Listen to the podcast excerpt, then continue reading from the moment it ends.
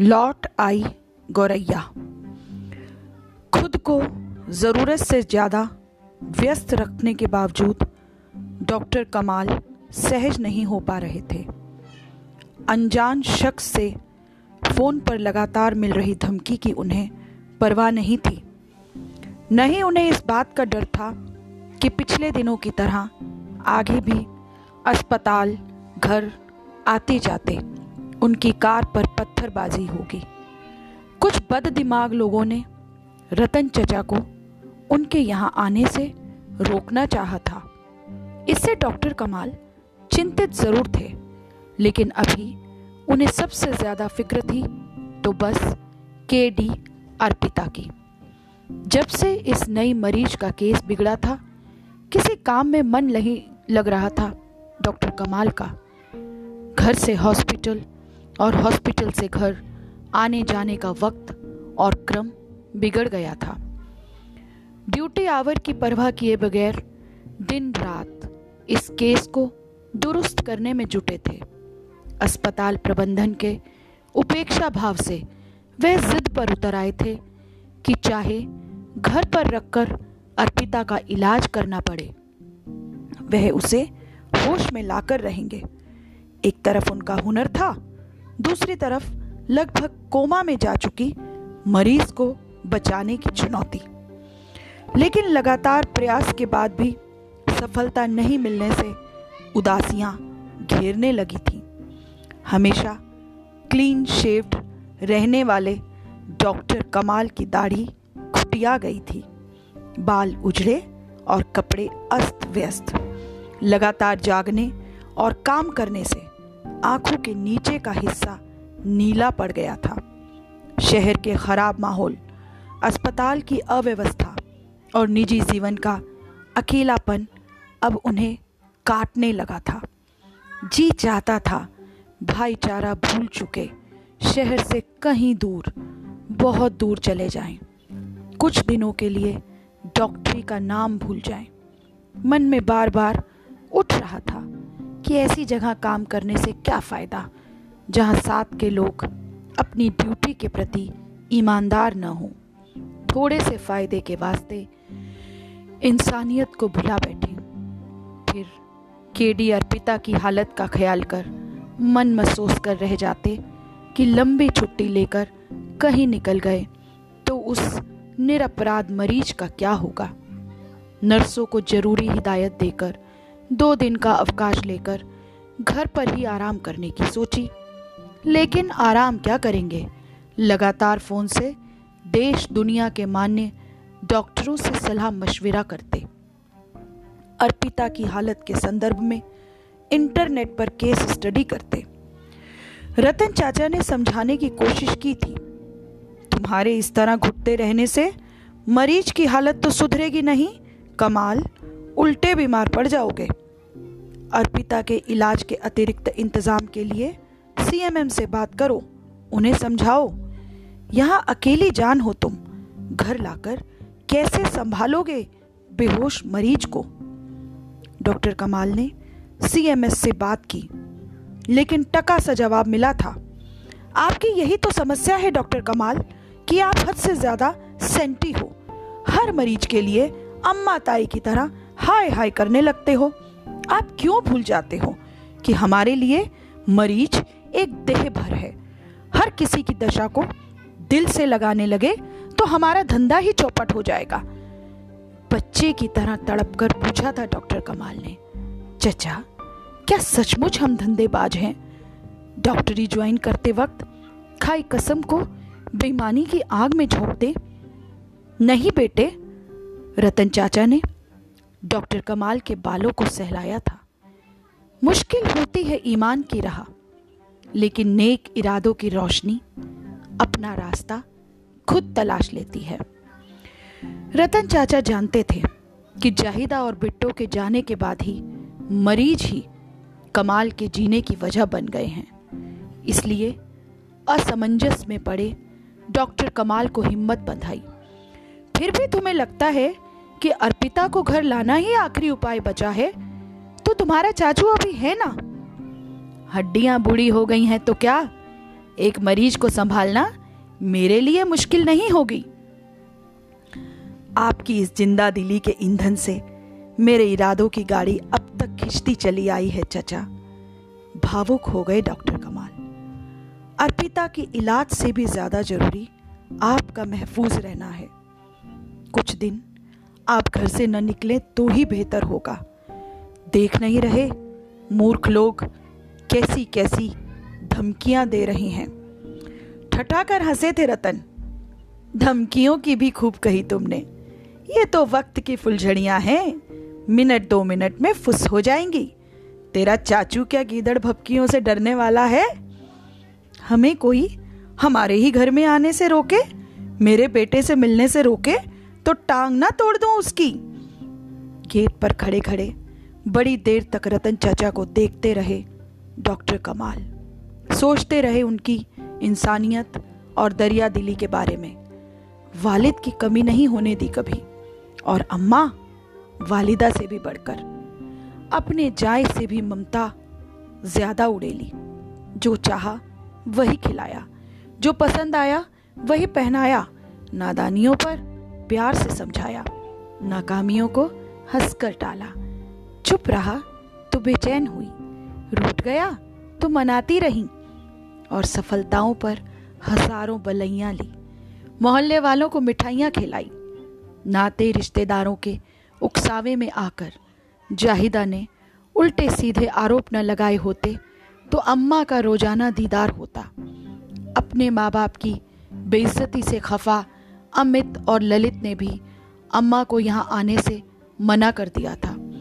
इतने पर भी हारी बीमारी के वक्त पूरा परिवार एक पैर पर खड़ा रहता।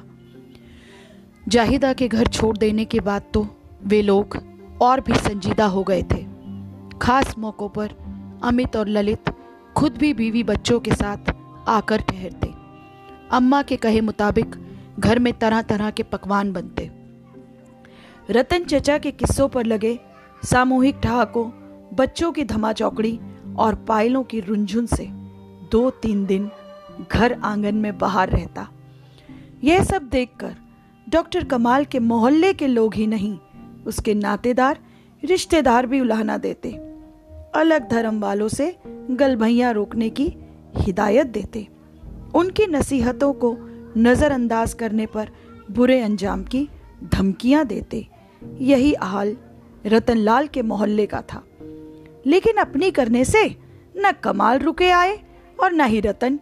वे एक परिवार की तरह ही बने रहे। रात देर तक जागने की वजह से सुबह देर से उठे डॉक्टर कमाल। तब तक सूरज पपीते के पेड़ के ऊपर चढ़ आया था। गुनगुनी धूप में आँगन में बैठकर जानी पहचानी प्यारी सी आवाज़ सुनाई पड़ी। अखबार हटाकर देखा तो सामने ही गुरैया फुदक रही थी। आश्चर्य और खुशी से डॉक्टर कमाल रोमांचित हो उठे। उनके चेहरे पर मुस्कान छा गई। सालों बाद गुरैया उनके आँगन में लौटी थी। वह अनाज का दाना लाने रसोई की ओर लगभग दौड़ पड़े। बिट्टो जब घर में रहती थी तो गोरैया भी हमेशा आँगन दरवाजे पर नाचती फुदकती रहती थी। बिट्टो क्या गई? गोरैया का दीदार भी मुहाल हो गया। डॉक्टर कमाल ने सोचा, आज अचानक से गोरैया का आना ज़रूर कोई अच्छा संकेत है। तो क्या बिट्टो आने वाली है? या फिर चाहिदा ही लौटने वाली है? नहीं, यह कहाँ संभव है?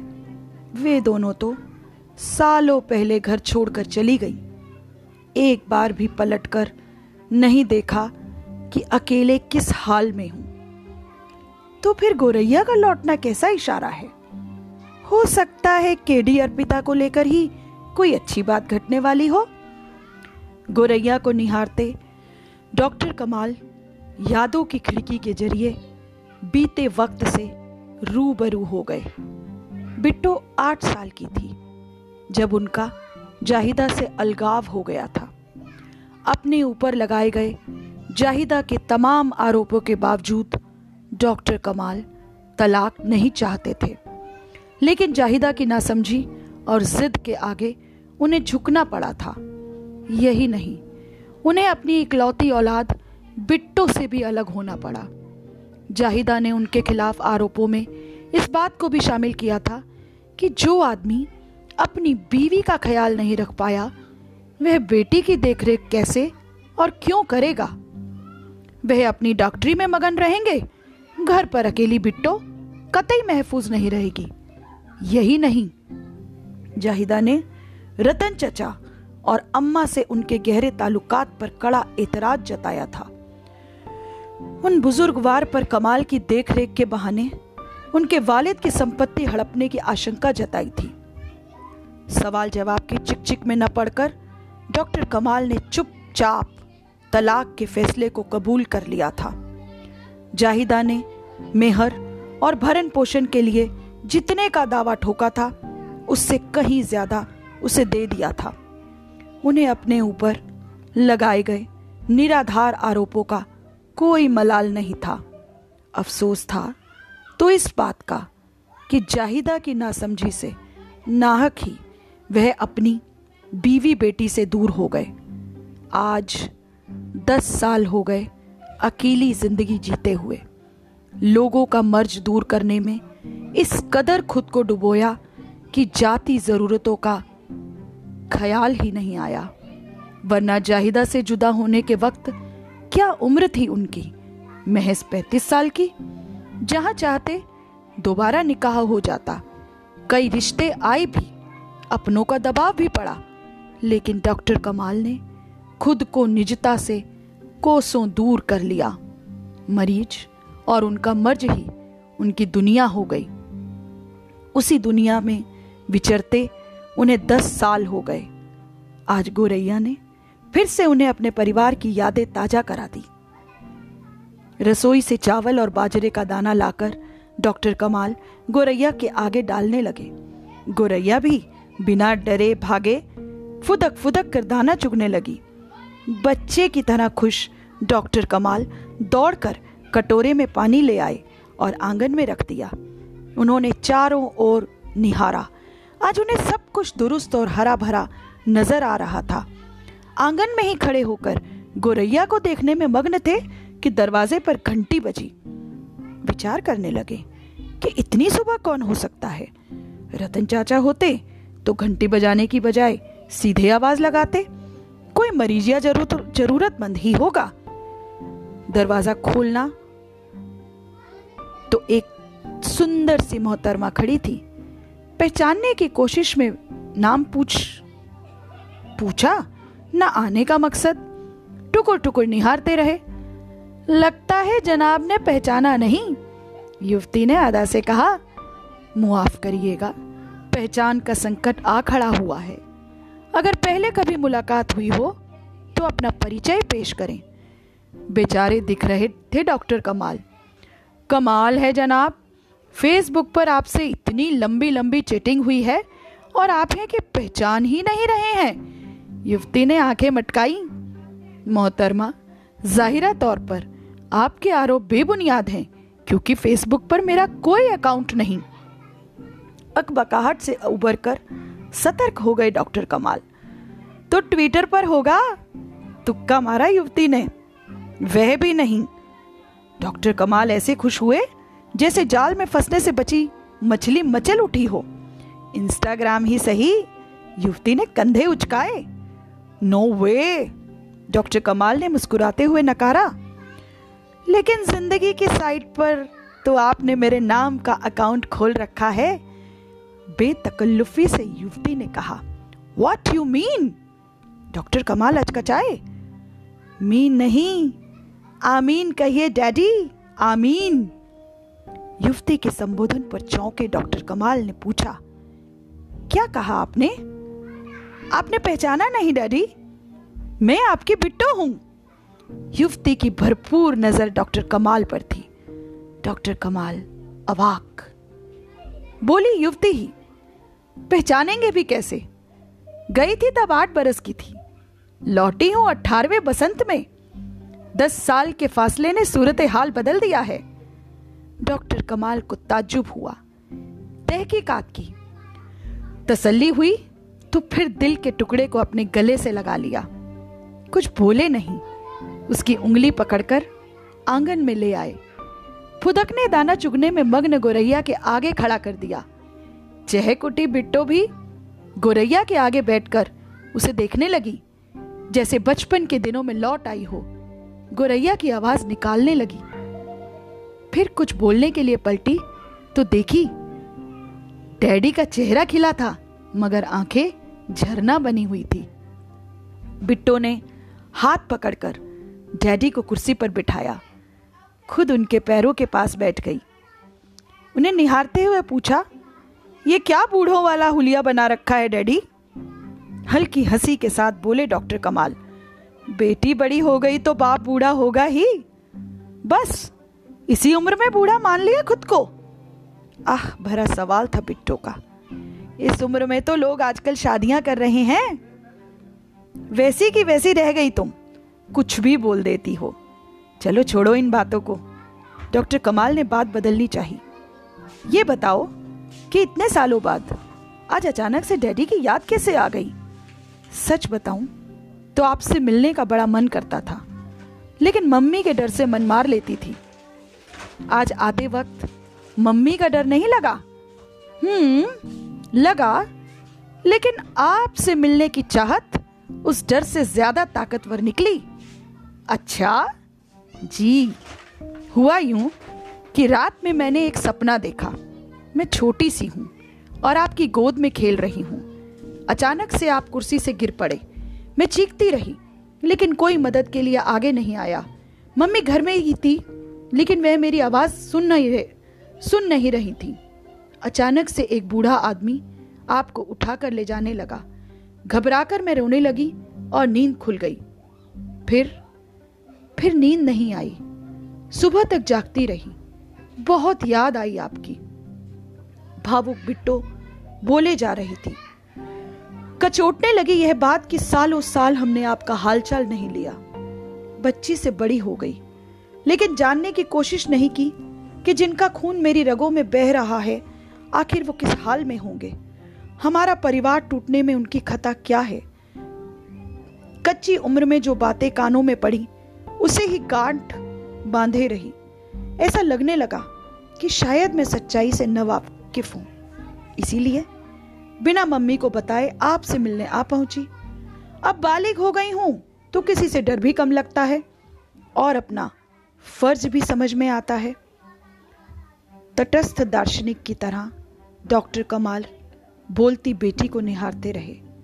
शायद तोलते रहे कि यह लड़की बाप की मोहब्बत की वजह से यहाँ आई है? या फिर जाहिदा ने कुछ और ही मकसद से इसे यहाँ भेजा है?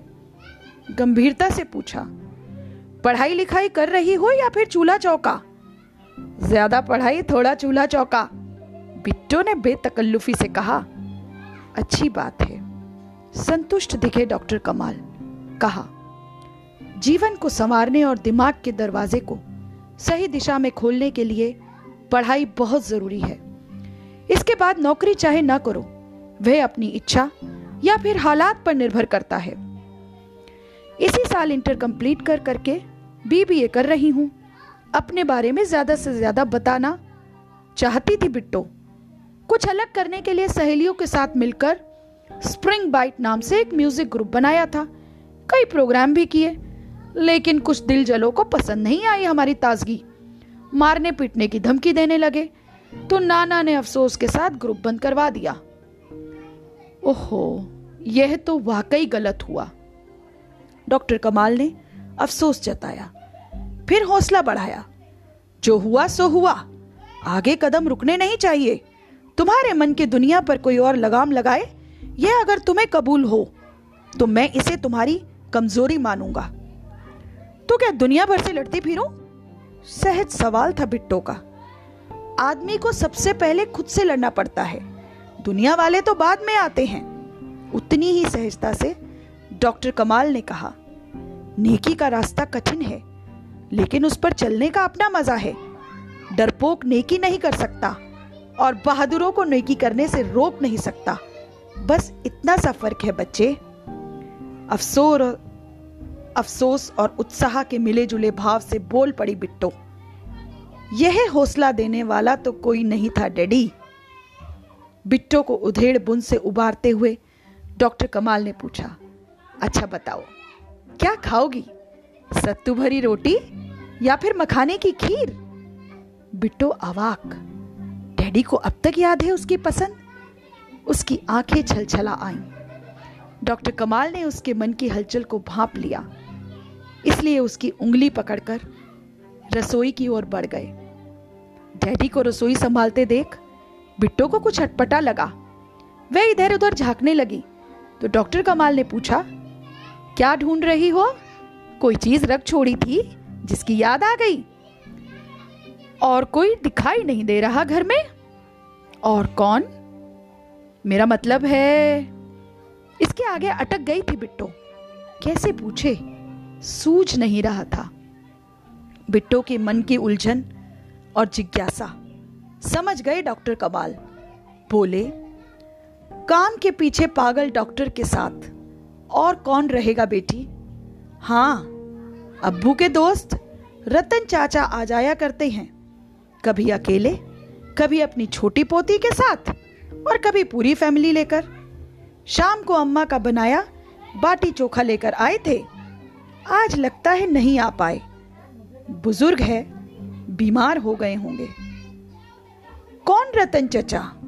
वो दादू, जो मुझे कंधे पर बिठाकर घुमाया करते थे। हाँ वही दादू। गनीमत है, तुम्हें याद तो है उनकी। फक्र से बोले, डॉक्टर कमाल। ये वही बूढ़ा है, जो कल तुम्हारे सपनों में आए थे और कुर्सी से गिर पड़े, तुम्हारे डैडी को गोद में उठाकर ले गए थे। वो अब तक यहाँ आते हैं, अचरज हुआ बिट्टो को। बिना रुके रोज़ाना आते हैं, गर्व से फूल गए डॉक्टर कमाल। कोई और जो काम करने आता हो या फिर खाना बनाने आती हो, बिट्टू की शंका शांत नहीं हो रही थी। यहाँ का सारा जिम्मा रतन चचा ने अपने सर पर उठा रखा है। कौन साफ़ सफ़ाई करता है, कौन बागवानी करता है, सब वही जानते हैं। मैं सिर्फ़ डॉक्टरी करता हूँ। फिर बिट्टो की शंका का समाधान करते हुए बोले, रही बात खाने की? तो कभी अस्पताल की कैंटीन में खा लेता हूँ, कभी बाहर से खाकर लौटता हूँ। मन किया तो खुद भी बना लेता हूँ, नहीं किया तो अम्मा को परेशान करता हूँ। इस बार बिट्टो ने साहस जुटाया। मैंने सुना कि आपने शादी कर ली है? ज़ोर से हंसे डॉक्टर कमाल। ठीक ही तो सुना है पगली। शादी की, तभी तो तुम इस जहाँ में आई। बिट्टो को यकीन नहीं हुआ कि डैडी सही बोल रहे हैं या बस यूँ ही मज़ाक कर रहे हैं। डॉक्टर कमाल का हाथ अपने सर पर रख लिया और आँखों में आँखें डालकर पूछा, मेरा मतलब दूसरी शादी से है? डॉक्टर कमाल ने हाथ नीचे कर लिया और ठस लहजे में कहा, उसकी कोई ज़रूरत नहीं थी। ना ही वह मेरा लक्ष्य था। मैंने जिस राह को चुना है, उसमें इन भावुकताओं की कोई जगह नहीं है। मरीजों की सेवा करके मैं खुश और मस्त हूँ। रतन चचा और अम्मा की मेहरबानी और देखरेख से बाकी यहाँ सब कुछ सुरक्षित है। आप बार बार रतन दादू और दादी का नाम क्यों ले रहे हैं? तुम्हें क्यों बुरा लग रहा है? क्योंकि मम्मी को इस बात से बेहद चिढ़ है। और मैं इसलिए बार बार उनका नाम ले रहा हूँ ताकि तुम अच्छी तरह समझ जाओ कि इन दोनों के बगैर मेरी ज़िंदगी नीरस है। इतनी सी बात समझने में जाहिदा नाकाम रही और धर्म खरम का बखेड़ा खड़ा कर सब चौपट कर दिया।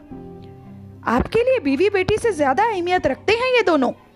सीधा सवाल था बिट्टो का। सबकी अपनी अहमियत होती है। बाप की अलग, बीवी की अलग। ठोस जवाब था डॉक्टर कमाल का। वे तो हिंदू हैं, बाप कैसे हुए? बिट्टो ने इस बार मिसाइल दाग दिया। उसका निशाना सही लगा। डॉक्टर कमाल की त्योरियाँ चढ़ गईं। तुरंत मीठे बोल पर उतर आई बिट्टो। हिंदू मुस्लिम को लेकर मेरे मन में भी कोई गांठ नहीं है, लेकिन मैं बस इस रिश्ते की हकीकत जानना चाहती हूँ। तो जानो कि मेरे और रतन चचा के बीच वही रिश्ता है। जो किशन कन्हैया और नंद बाबा के बीच था। एक लंबी सांस लेकर डॉक्टर बोलते रहे, मेरे पैदा होते ही मेरी वालिदा खत्म हो गई थी। हॉस्पिटल में उन्होंने सांस रोकने से पहले मुझे अपनी सहेली की गोद में डाल दिया था। हॉस्पिटल में उन्होंने सांस रुकने से पहले मुझे अपनी सहेली की गोद में डाल दिया था और वालिद साहब को कसम दी थी। कि मुझे उनकी गोद से वापस न ले। मेरे बड़े होने से पहले वालिद साहब भी रुखसत हो गए। अब तो रतन चाचा और अम्मा ही मेरे लिए सब कुछ है। I am sorry, daddy. मैंने आपका दिल दुखाया। भावुक हो गई बिट्टो। मैं इस रिश्ते की अहमियत समझ गई और ता उम्र इसका मान रखूँगी। Really you are great daddy. दादू दादी इज़ ग्रेट ऑल्सो थोड़ी देर रुकने के बाद डरते डरते पूछा बिट्टो ने, एक आखिरी सवाल डैडी। पूछो, आपकी संपत्ति का वारिस कौन होगा? मरूँगा तो सब तेरे हवाले हो जाएगा। रतन चाचा ने वसीयत बनाकर रखी है। प्रशांत भाव से बोले डॉक्टर कमाल। बिट्टो को लगा जैसे उसकी चेतना पर किसी ने झंडाटेदार चाटा मार दिया हो। बड़ी गहरी और बेहोशी भरी नींद से अकबका कर जगी हो और एक अबूझ दर्द पूरे शरीर में फैल गया हो। सच का सामना होते ही सालों से खड़ी झूठ की दीवार भर भरा कर गिर गई थी। बिट्टो की हालत ऐसी थी कि काटो तो खून नहीं। ये तो सीधा साधा और प्यारा इंसान है। मम्मी का बताया जिन नहीं, गलती के एहसास और पश्चाताप से बेजान बिट्टो वहीं कुर्सी पर धम से लद गई। कुछ देर यूँ ही सर पर हाथ रखे बैठी रही। फिर डैडी का हाथ पकड़कर उठ खड़ी हुई। बिट्टो ने डॉक्टर कमाल का चेहरा अपनी हथली हथेलियों में थाम लिया और माफ़ी मांगने के अंदाज में बोली, झूठ और अफवाहों के गर्द से ढकी रही इंसानियत। लेकिन दुश्वारियाँ भी नहीं दरका सकी आपकी सीरत। आप कुदरत का नायाब तोहफा हो, जो हमारे नसीब में न था।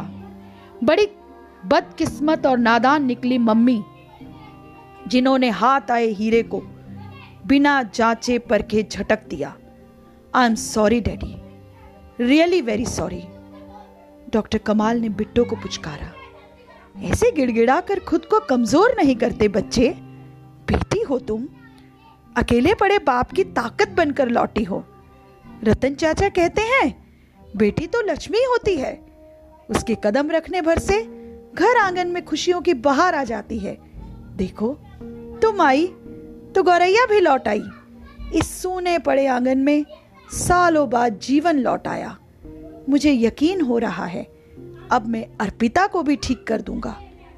अर्पिता कौन? सहज सवाल था बिट्टो का। मेरी मरीज़ है। बोले डॉक्टर कमाल। इलाज कराने आई? तो अच्छी खासी थी। साथ ही डॉक्टर की गलत इंजेक्शन लगाने से सेंसलेस हो गई केस बिगड़ने के बाद मुझे पता चला, अब वह मेरी निगरानी में है, लेकिन हालत बेहद नाजुक है। ओह, यह तो बुरा हुआ। बिट्टो ने अफसोस ज़ाहिर किया, फिर पूछा, उसके घर वाले तो बहुत गुस्सा हुए होंगे? लंबी सांस छोड़ी डॉक्टर कमाल ने। माए के वालों का अब तक कोई पता ठिकाना नहीं चल पाया है। ससुराल वालों की वजह से ही उसकी यह हालत हुई है। वार्ड में मौजूद जिस डॉक्टर ने गलत इंजेक्शन लगाया है, उसे अर्पिता के ससुराल वालों ने लालच देकर बहकाया था। फिर क्या हुआ? जानना चाहा बिट्टो ने, क्या होगा? अकेली, बेजान पड़ी है बेड पर। उसी के इलाज में परेशान हूँ। अभी तक सुधार नहीं किसी अपने के न होने से उसकी ठीक से देखरेख भी नहीं हो पाती है।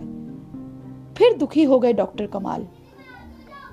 यूँ तो एक डॉक्टर को हर मरीज़ का ख्याल रखना चाहिए, लेकिन लगता है केडी अर्पिता नाम की मरीज़ मेरे डैडी के दिल को छू गई है।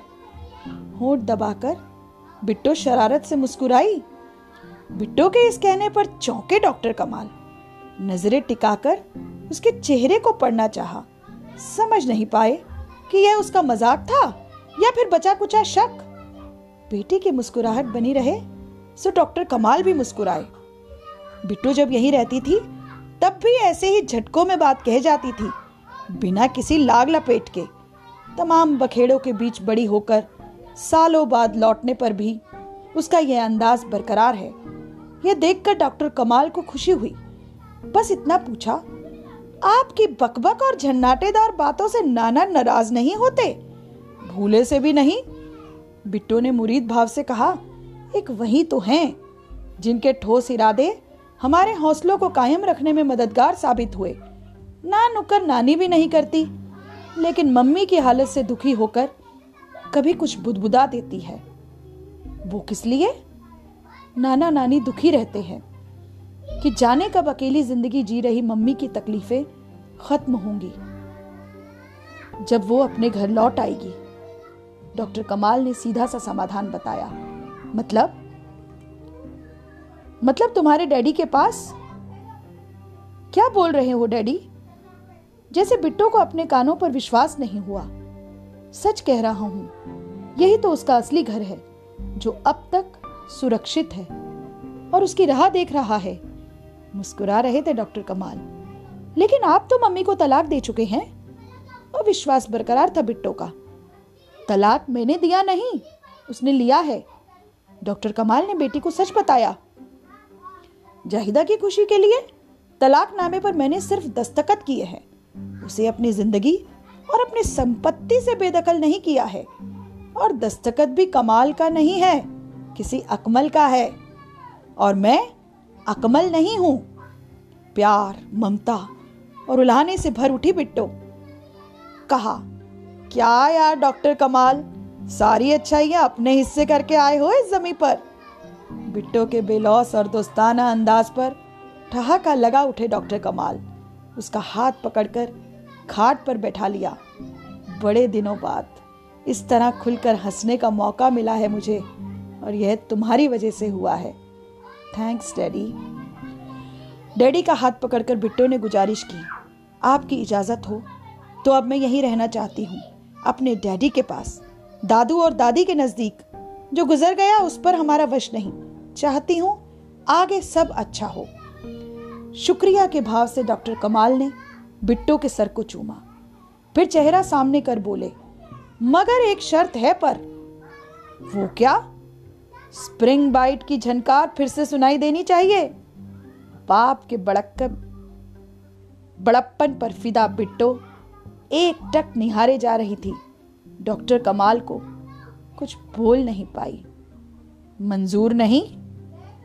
क्यों नहीं? भावावेश और खुशी से बिट्टो लिपट गई कमाल से। Thanks daddy don't know how I express my pleasure I love you and your broad thinking thank you so much घर, आँगन। बाड़ी फुलवारी का मुआयना करती बिट्टो मग्न हो गई थी। मन की मुराद पूरी होने से रोमांचित थे डॉक्टर कमाल। खुशी से झूमते हुए आँगन में निकल आए। गोरैया के साथी संगी भी दाना चुगने वहाँ आ डटे थे। सालों बाद कमाल की ज़िंदगी में खुशियों से लहला उठी थी।